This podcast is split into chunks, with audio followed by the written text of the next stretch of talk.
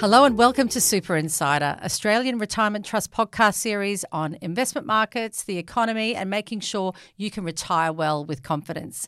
Today we're sitting here in Mianjin, otherwise known as Brisbane. It's Turrbal in Yagara country, and I'd like to pay my respects to elders past, present, and emerging. My name is Anne Fuchs. I'm Executive General Manager of Advice, Guidance, and Education here at Australian Retirement Trust. And with me today are some gurus on all things around financial crime and scammers. So we're not really talking about investment markets in the economy today. Uh, Rebecca Mallet, who's our Manager of Financial Crime and Operations, welcome to Super Insider. Thanks, Anne. It's great to be here. And Rod Greenaway, our Chief Technology Officer. Thank you, Anne. Lovely to be here.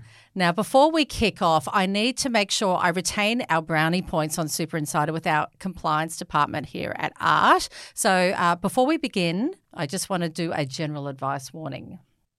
I need to let everyone know what we're going to talk about today is general information only. Any advice doesn't take into account your personal situation. You should consider your circumstances and think about getting personal financial advice before acting on anything we discuss. You should also consider the relevant product disclosure statement and target market determination before deciding to acquire or continue to hold any financial product. You can find this information on our website or by calling us on 13 11 84 if you're a super savings account holder or 1300 360 750 if you have a QSuper account. Okay, so where do we begin? Rod, I might start with you if that's okay. At a, at a high level, can you define a, what is a scam for, for our listeners? Yeah, sure, Anne. Look, essentially, they're a, a fraudulent scheme, uh, typically done online or over the internet, uh, where scammers try to solicit information uh, from members uh, to effectively uh, take their money, essentially. And so, Rebecca, your job, financial crime in a super fund, that sounds heavy, doesn't it? You know, what? T- tell me about your role. So our role, there's there's uh, multiple facets to our role. We're looking at the transactions that come into the fund. We're looking for money laundering, terrorism financing, all of the stuff that we're expected to look under uh, look after under our obligations and reporting obligations. And then what we're looking after is our members. We're making sure that they're secure, that their money's secure, and that their information is safe. I guess it makes sense because superannuation is just such a significant, uh, you know, pot of money, if I can describe it that way now, at the three trillion dollar marks or or thereabouts. So I guess it makes sense that you know what Rod was describing in terms of a scam actually is happening in superannuation too. So what are you seeing?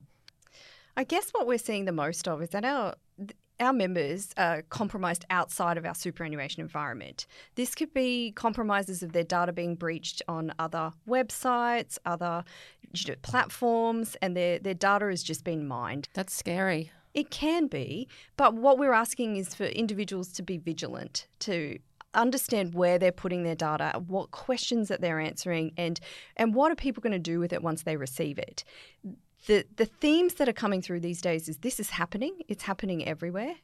It's not just something that's relevant to our superannuation environment. This is life these days. Data is the most important piece of information that we own. It protects us as individuals, it protects us financially, and it protects it protects you into the future. So what we're just we're just saying is that that's where it starts. There's a compromise, your data is leaked and then it just gets used and collected and then all of a sudden there's enough information and then they come looking for where's your money? And so I guess things like having different passwords for those websites where you've got a lot of personal data would be a great place to start and not using your first name, last name and your date of birth for both of them would also be a good place or a good thing to not do. Correct. Just think about where are you where are you reusing them on what sites? How easy are those sites to get access to?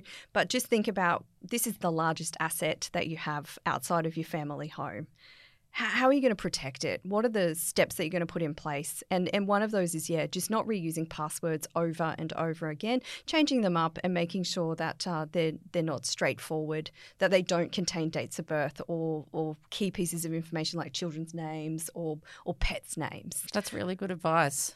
Yeah, because that's what they look for. If they've gained access or if your passwords have been compromised in the past, uh, they'll just reuse them and, and they're sold on the on the, the net So they'll just keep trying until they find a password that works. Yeah. So, what, uh, Rebecca, are there any um, stories, not to scare our listeners, because we generally don't like to scare our listeners on Super Insider, but uh, is there an interesting, just short story uh, about something you are seeing in superannuation around financial crime and scamming?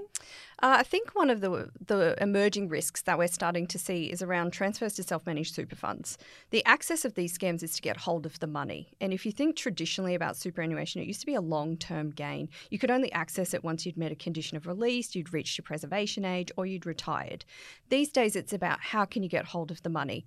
What we've started to see in the industry is our members transferring funds to their self managed super funds. So, out of our traditional environments where it's generally kept a little bit more safe, it's secure, we've got investment strategies and we've got different controls in place to protect it we're seeing our members who are receiving cold calls. They're getting calls from financial, you know, institutions that they've never engaged with, that they haven't had anything to do with before, saying to them, "We can transfer your money. We can make you more money.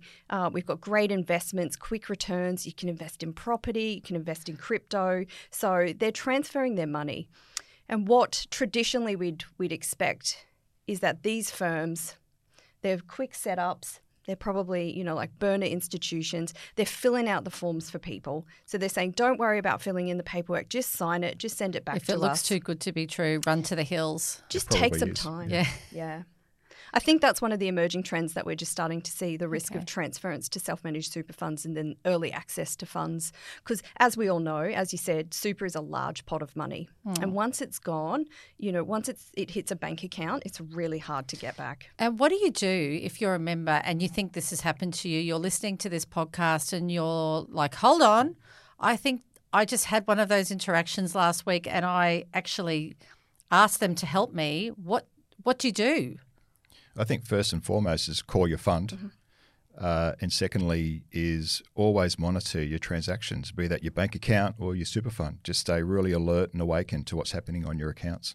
Okay, so Rebecca, what I guess if you're um, in that spirit of we all have a role to play, uh, what are what's your advice if you were sitting around uh, the kitchen table with our members and saying, "Look, this is what you got to do." What would you be saying to them?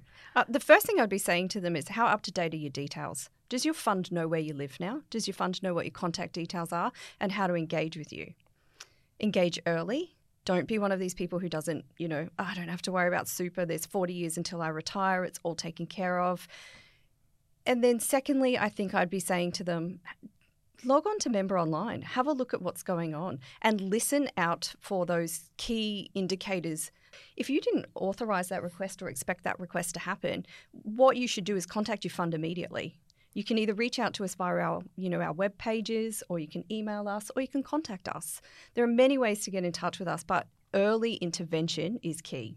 So, Rod, if you see a text message from Art, what should a member do if it just doesn't in terms of making sure it looks right, uh, or, or, Rebecca, really, who wants to jump in on that one? And call the fund, ring up and say, I got this text, because it could actually help the fund in helping other members to say, look, there is fraudulent activity out there, look out for these.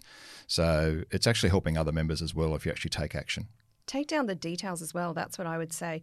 What was the? How did you get the text message? What what phone number did it come from? What email address did it come from? Maybe you know, rather than because obviously we don't want you to click on things or forward the emails, but take a copy of it so that you can provide it to us so that when we're investigating something in the financial crimes team, we've got the data. We can then work with information security and our IT teams to look at the metadata behind these things and just interrogate it further. Are many members doing that now? Um, yes, they are. We do. We do receive you know, like messages through from our frontline staff telling us that the members have received, you know, random text messages, random emails. We had, I think, one the other day where it was a website that they weren't quite sure if it was an Australian Retirement Trust website. So our members are thinking in the right way. They are getting in touch with us. They are telling us when this is happening. We just need the data behind it. It's really difficult for us to, because everything's digital these days. I think as well, if members get that text, not only call the fund and talk to the fund, but it's really important to talk to family and friends as well, so they're aware and spread the word. Mm.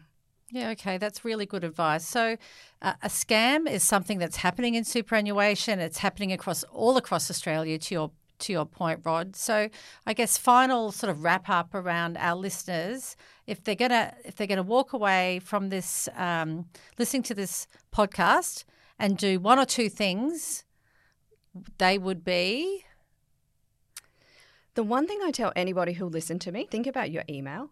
The, if you're going to get compromised or if you're going to get hacked, it's, it's likely that it's also going to happen in your email. And most of the time, we think about how we interact with our emails and we go, oh, I've deleted my emails, I've cleared out my inbox. But what about your sent items?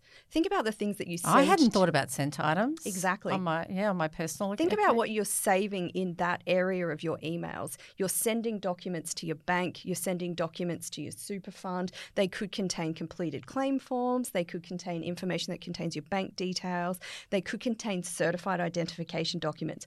All of the pieces of information that make you vulnerable and would make it easy for somebody else to access your details and your money. Yeah, okay. Rod, any. Look, you I think further to Rebecca's point about the sent emails, that's the digital world, but also we still get things on print and we throw them in our garbage.